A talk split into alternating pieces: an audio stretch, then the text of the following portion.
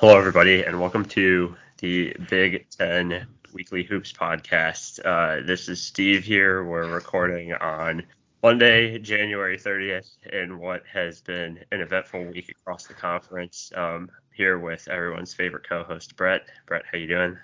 I'm good, Steve. I'm good, Steve. You were, uh, yeah, that's that's a good way to put it, I'd say.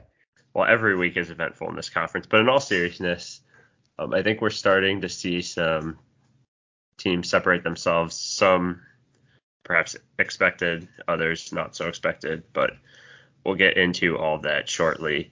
We're going to start out today talking about the Purdue Boilermakers, um, and in a, in a way, I, I, was debating who we wanted to start out with this week, just because think the team we're going to talk about next is arguably had a more surprising week than Purdue, but Purdue gets you know an, another duo of impressive wins this week, going to Ann Arbor um, and beating Michigan, uh, and then coming back, turning around and dominating Michigan State in West Lafayette. Um, so Purdue continues to prove that they're uh, probably far and above the the best team in the conference, not necessarily on talent, but at least in terms of wins and losses, which is just which is the only thing that matters. Zach Edey had had two big games and continues to be the focal point of that offense. But I mean, Brett, are I mean, are we really seeing anything different than what we've been seeing from Purdue up to this point, or you know, were these two wins more impressive than any of the others we've seen out of them this far? That's a good question. I think, I mean, obviously they're beating two two talented teams um, back to back. Um, you know, and it's always impressive to pick up a road win, um, especially at Crisler. But I, I mean, there's still, I still think that the way we've talked about Purdue, uh, kind of throughout the course of this season, has been pretty accurate. And but as long as Zach Edey is playing at a player of the year level, they're going to be incredibly difficult to beat, no matter who is on the other side. Uh, and I mean, we need look no further than his game against Michigan State: 15 for 24 from the field, 8 of 12 from the line, 38 points, 13 rebounds, three assists, three steals, a block. I mean, it's hard to ask for much more than that. Um, I do like that they kind of tried to keep him in at the end to, to get him to 40 points, even though that didn't end up coming to fruition. We still have, you know, yet to see what happens if, like, if they play at Alabama with kind of like bigger, more athletic wings, but that's not really what we're worried about right now. And so, and they also did arguably handle some of those teams earlier in the season, anyways. So they're definitely battle tested. They're winning all the games they should, and I, mean, it's it's been very impressive, but I don't necessarily think it's been anything different than what we've been seeing for the past several weeks, really since that that loss to Rutgers, which still only by one point. Yeah, so Purdue Purdue now has three games on the rest of the field in the conference. So I, I know this we we really weren't expecting this at the beginning of the year, but uh, this may turn into be a snoozer of a race at least uh, for for first the rest of the year. Now everything after that is is still a big jumbled mess, really from second to twelfth in, in the in the conference. Um, and the team that we want to talk about second is the team that currently sits in second, which uh, I don't think there are many people who listen to this show that would have predicted that Northwestern would be sitting in second place in the Big Ten at at six and three heading into February. But nonetheless, here we are. Northwestern goes three for three this past week, um, beating Wisconsin at home on Monday.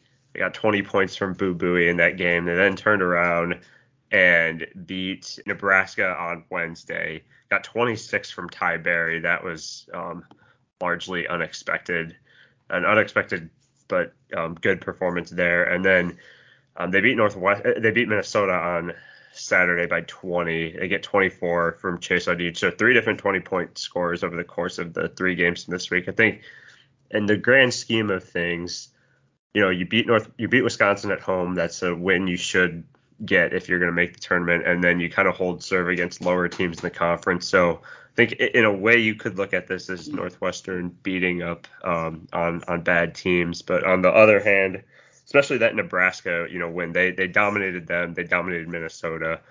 Any initial like thoughts, you know, for for Northwestern fans on what you saw, um, given now they're they're they're sort of on everyone's radar now, um, heading into the second half of conference play. I mean, it was a really, really solid week for Northwestern. I think, you know, if you're a Northwestern fan, and even if you're us, we've kind of been talking about the inevitable collapse for a while. I think a Northwestern team of a couple years ago would have would have dropped either that Northwest or the the Nebraska or the Minnesota game. Um, but they're playing at a really high level, especially defensively. I think they're still a team that really challenges you to beat them from three, and you know they're they're not they're giving they're not that great at three point defense, but they still they pack the paint really well. They're seventh in the country at two point defense. Uh, so defense on two point shots, they're only allowing 43% on twos. So they really do a good job contesting, especially at the rim and making you take tough shots. And they're willing to sacrifice the three. And against against some of these teams, it's it's worked. We'll see, um, you know, kind of how that bears out the rest of the schedule. But um, I mean, I, I'd be very I'm very impressed. I think they still rely uh, on offense on a lot of tough shot generation. Uh, I mean, they're 321st in the country in, in two point percentage on offense. So they're relying on Audige and uh, to take a lot of mid range jumpers. And he's he's been converting, especially recently. But I think that you know they need to kind of just become a little more accurate. I think to get and take better shots. I'd say um, in order to really kind of cement themselves as as contenders for a second a second weekend in the in the in the NCAA tournament. Yeah, I agree with all of that. I think a uh, here's a fun statistical fact for you. Brett Northwestern is the only team in the Big Ten to have two players in the top 10 in the conference in scoring. Uh, both T- Chase Audige is ninth in the conference in scoring. Boo Buie is 10th in the conference in scoring. So their offense isn't pretty, but I think it's cohesive. And that was a theme that we highlighted about them earlier in the year this year, just based on roster continuity and you know you're you're kind of seeing it play out this way as uh as things get into to full force. And you know at the very least they they win the games they should be winning. Switching to the other team in the state of Illinois next. So Illinois picked up two wins this week too. They now slide into a tie for third in the conference at six and four after a really really rough start.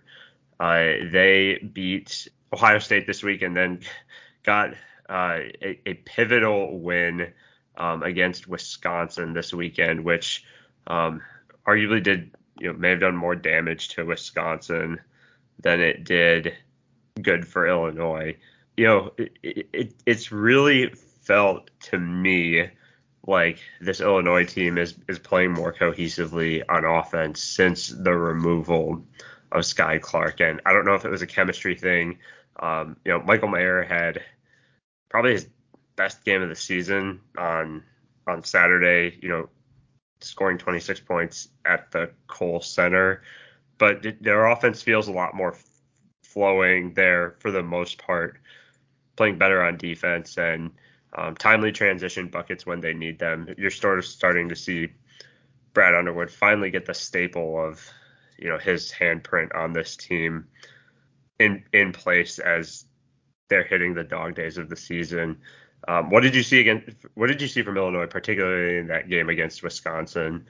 Um, which you know, as as you know better than anyone, the Kohl Center is really really a tough place for road teams to come in and get a win. Yeah, I mean, so that that game against Wisconsin did set the Big Ten record this season for fewest points in a first half. It was 20 to 16 at halftime, as as you know, it looked like Wisconsin's defense was was really kind of setting the tone, and they were playing great. It was just they couldn't hit open shots, and then they faded down the stretch when they, you know, they they briefly did take the lead and then lost by 10.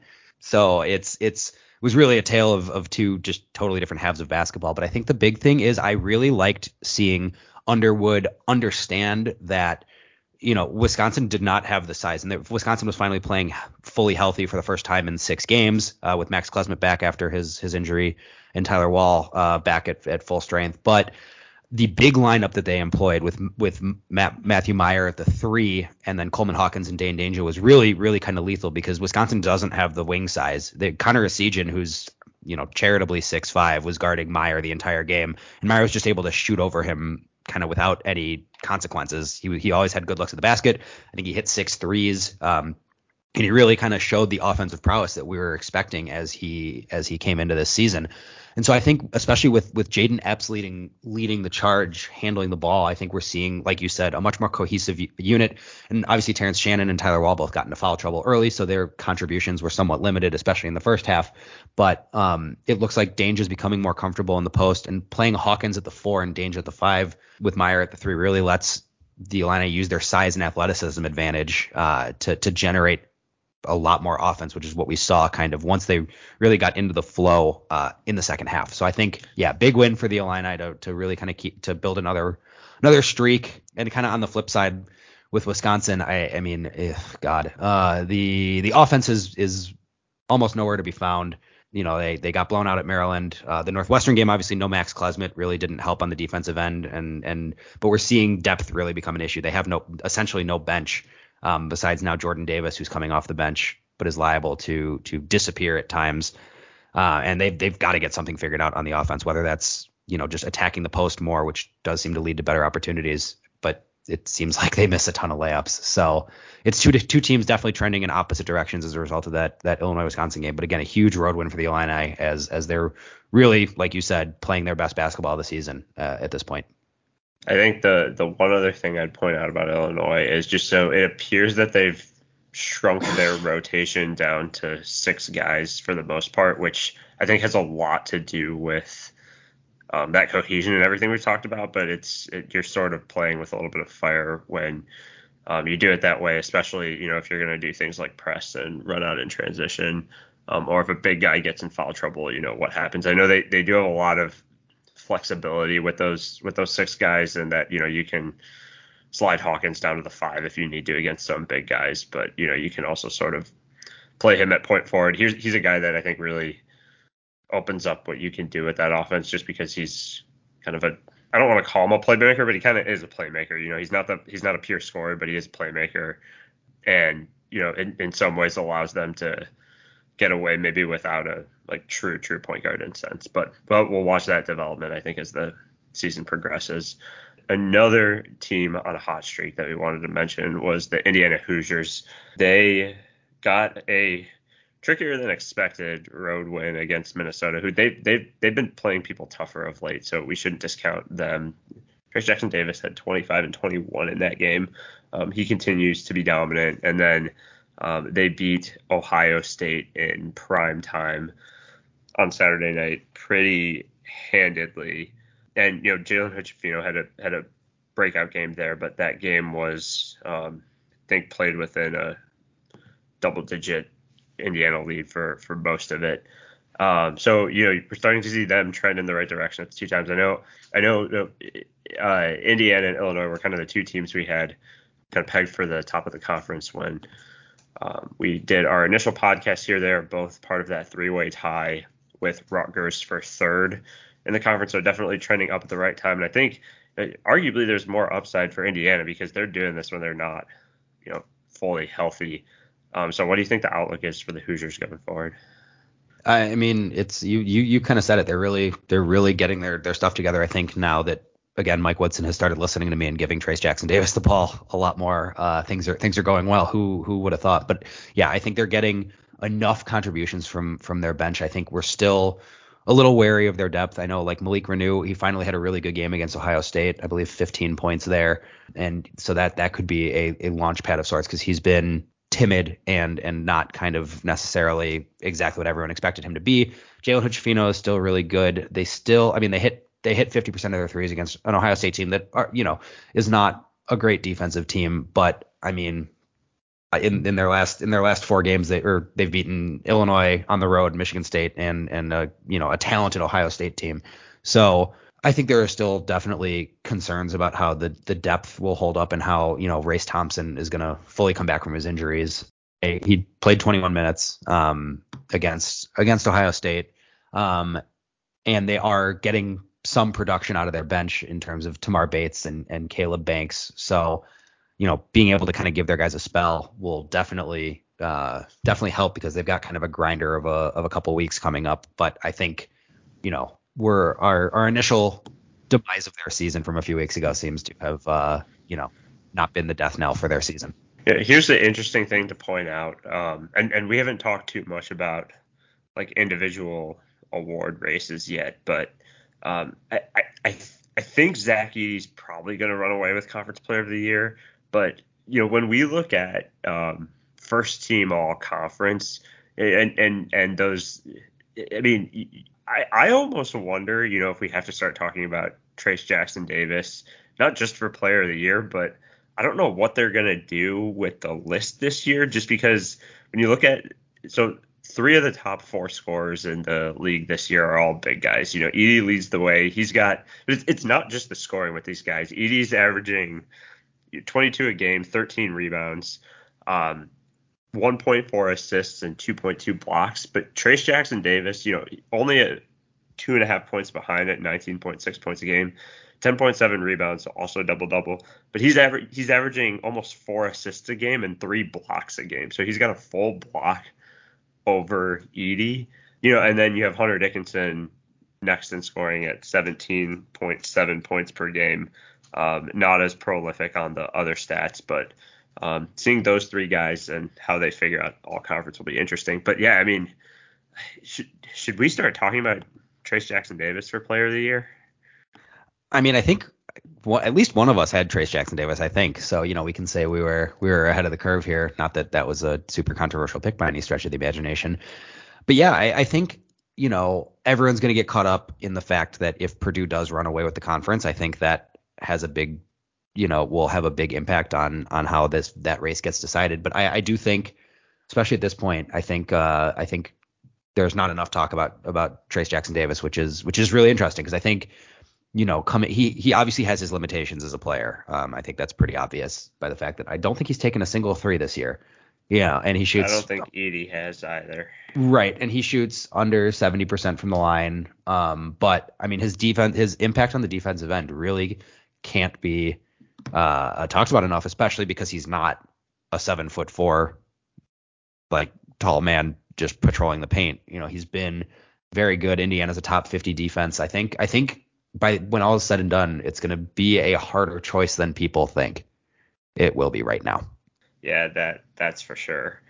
A, a couple other quicker things to note from this week before we get into the preview for next week. So, uh, the Iowa Hawkeyes, who have you know been a hotter team of late, they uh, they were not able to get it done at the Breslin Center middle of the week, but they took out their anger on this proclaimed you know, vaunted defense of the Rutgers Scarlet Knights. They put up 93 on them at Carver Hawkeye, um, which I don't know.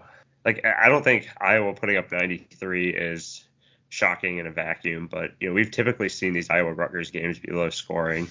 So, you know, that I think. That I think was a shock on a couple of fronts. A, we've seen kind of Rutgers nestled near the top of the conference standings all year, so I was surprised that they went away from what's gotten them there um, in in this game. But you know, I think Iowa keeps punching back, and despite their you know that bad loss that they have to Eastern Illinois, I think they're still actually you know okay when it comes to turning position.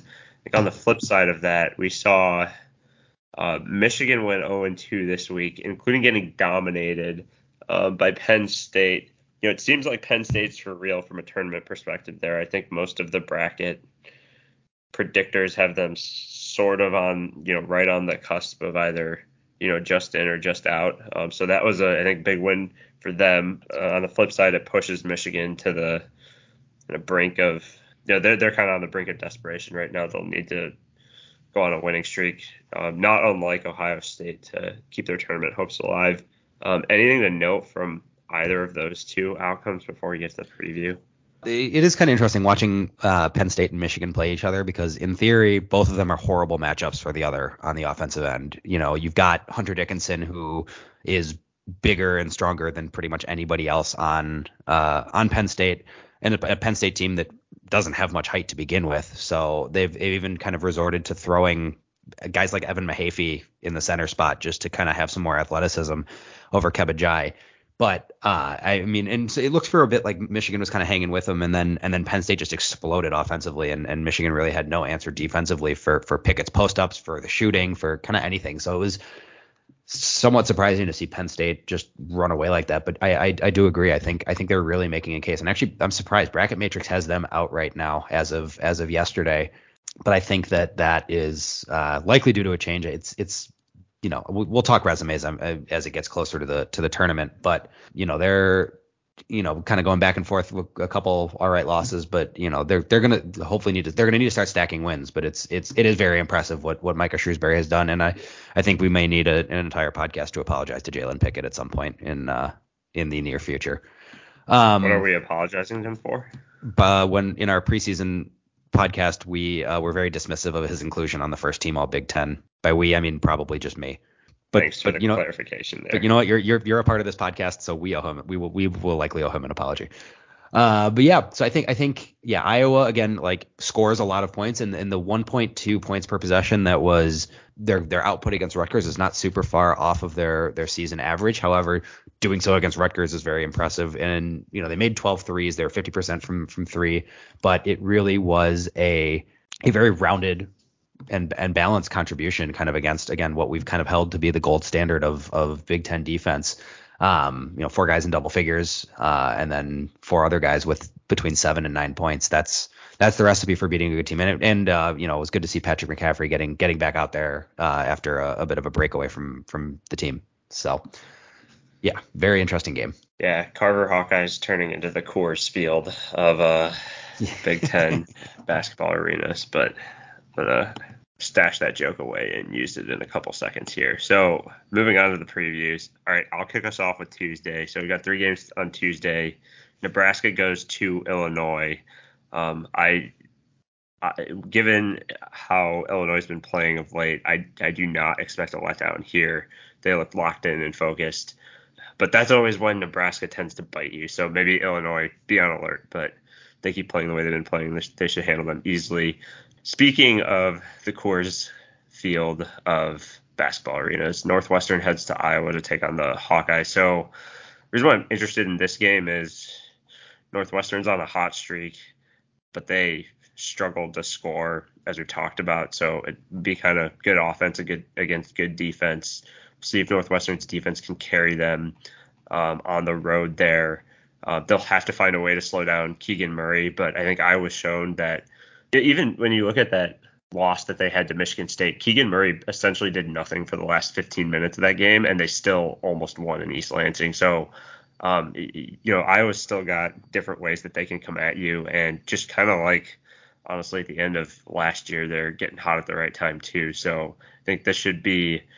Um, we'll see whether if it's a high scoring affair, Iowa wins. If it's lower scoring, Northwestern probably pulls it out. And then Indiana goes to Maryland same kind of story here. I think Maryland could really use this win to help their tournament resume, but it's all going to be about whether they can stop Trayce Jackson Davis. And I don't really know that Julian Reese can hang with him in the post from a strength perspective. So um, if they're going to win, it's going to be it's going to need to be Donta, Scott in the guards, especially with Indiana still kind of reeling from injuries a little bit. Although Hood you know, really had a good week this week, so he may be able to offset that. But Maryland really, really needs this win a lot more than Indiana does.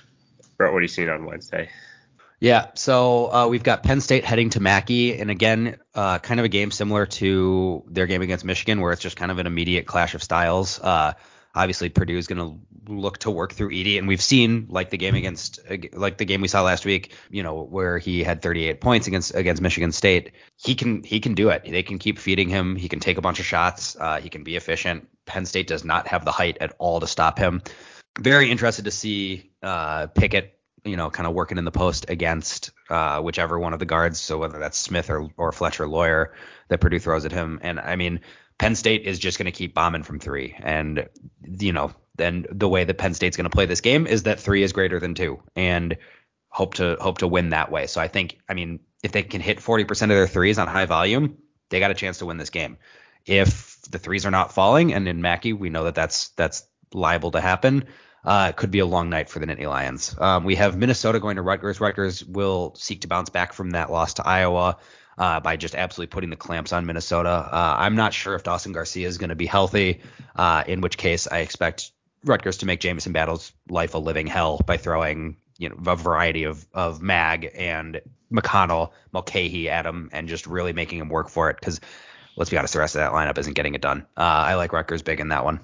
All right, on Thursday. So I'm starting to think that for Wisconsin, Ohio State, and Michigan, it's this is sort of like an elimination week. I think for all of them. Maybe it was Wisconsin for the least so, but um, Wisconsin heads to Columbus uh, on Thursday, and I mean, yeah, Ohio State probably can't afford to lose this game if they want.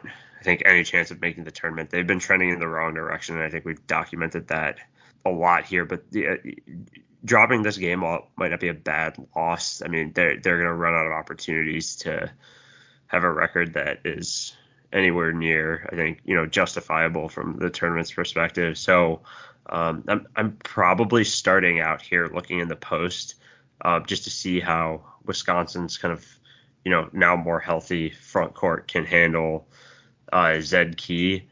But on the flip side, you know, I think Sensabaugh is a difference maker for Ohio State on the perimeter. If he gets hot, I don't know that Wisconsin has the firepower to match. Um, and then Michigan heads to Northwestern. Yeah, I mean, I think it's a game that Michigan can win, especially with a healthy uh, Jett Howard uh, um, back back after a brief after missing the Purdue game with an injury. Um, and you know they should have an advantage down low with Hunter Dickinson, but it's really just going to be, you know, does Northwestern's team defense shut down the rest of them, and uh, does Northwestern get enough, you know, in one-on-one situations from Boo Buie and Chase Audige? Um, so yeah, this because of COVID layoff, this will be Northwestern's I think second game in three days. So this is kind of a, a good opportunity for Michigan to be able to get this, but um, we'll see. Northwestern's you know now suddenly hot, um, and it's tough to run on the road in the conference. All right, so moving on to Saturday, uh, we have a more healthy Michigan State going to Rutgers in uh, what I believe is Michigan State's first game of the week and only game of the week. So they'll be they'll be uh, they'll be rested. And again, having Malik Hall back, he he returned against Iowa is a huge boost for this team. Uh, this game is not going to be pretty. It will be very ugly and very defensive oriented. You know, I think that um, you know, Rutgers will have a have the luxury of just of being at home, and they'll be looking to avenge their 13 point loss uh, in East Lansing. So I think again, Hall coming back, big big offensive advantage. I think they're going to look to really get obviously Hoggard working, driving downhill into the paint, looking to distribute uh, Tyson Walker. But I think that again, it, should be that Rut- Rutgers should be ready for that. They've they've got all this on film now. Um, they've got time to adjust, and I think that they can they can they can definitely win this game. I think it, it should be a pretty. I think it should be a close game. Um, I think Rutgers at home edges them out, but um, I, I really think it, it is kind of a toss up. Uh, and then we've got you know uh, Illinois going to, Car- to Carver Hawkeye. I think this is going to be a very interesting game um, because you've got a suddenly gelling Illinois team and an Iowa team that's really putting it together on the offensive end as well. Um, Coleman Hawkins is probably going to draw Kris Murray uh, at least to start, and especially if uh, you know, they they play if they play big. I like Dainja, who had a really nice game against Wisconsin, uh, to play well against Rebraca. But I Hawkins, if he draws Murray on defense, is you know there there's sometimes loses his head a little bit, and I think that Murray's good enough to really take advantage of that matchup. Um, it was even it was kind of telling that Wisconsin sent Carter Gilmore at Coleman Hawkins multiple times in the post. It kind of shows you what teams think of his ability to to defend in the post. Um, but I think that Iowa's cadre of guards is really going to need to step up because uh, it could be another big game for Mayer, who's really starting to catch fire. Uh, Purdue going to Indiana. I mean, game of the week potential right here. Um, two very hot teams, in-state rivalry. Uh, blue, the the uh, the Assembly Hall should be rocking, and I think that. I mean, I mean, you've got two of the best big men in the country, uh, and each doing kind of you know, it's it's going to be a very similar style sort of game. I think whoever whatever team gets hot from three will end up winning this game. But also, I think you know, Indiana that arena is going to be loud. I think there's a definite chance for them to pull off the upset there. Um, they're just going to have to contain Edey because again, we've shown that he we, he's shown that he can shoulder that scoring load and really uh, really make things happen. So I think if if he gets enough support from the guards, Purdue should should win this one. And then we have Maryland going to Minnesota. Game Maryland absolutely has to have if they're trying to keep their season, their tournament hopes alive. Um, and you know we'll see what Minnesota's health looks like, but uh, I think Jahmir Young is primed for another really big game against an overmatched Minnesota backcourt. All right, and then finally to the games on Sunday. So first, Ohio State heads to Michigan. I think you're going to see two really desperate teams fighting for their seasons in this one. However, I think the uh, what type of think mentality each team brings really will depend on the outcomes of the games early in the week. Um, because I think if if either of these teams suffer a loss on Thursday, you know, uh, you know, you might start to see things fall apart in this game for any of them. But if they don't, if they both win, they'll still have the feeling that they have a lot to play for in the season. So I think the storyline coming into this, particularly the outcomes of the game on Thursday, probably is a more important factor than anything you'll see on the court for that game. Um, Penn State going to Nebraska, I would um, go in eyes wide open to this game. Um, just you know, Penn State will be coming off a mentally exhausting game against Purdue early in the week. Um, it's second road game in a uh, in a row. Um, you know, kind of longest trip for them.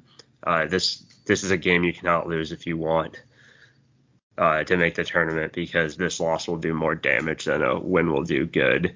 Um, so look for them to lean on their um, one-on-one playmakers in this game as as they always do, um, and you know try to find a way to contain Derrick Walker Jr. We'll see if they they try to double, but defensive game plan will be paramount there.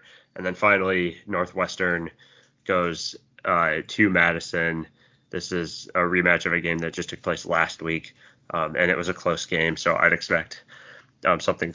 I'd expect something similar. And again, um, this will be Northwestern's third game of the week, so we'll see what role tired legs play into that.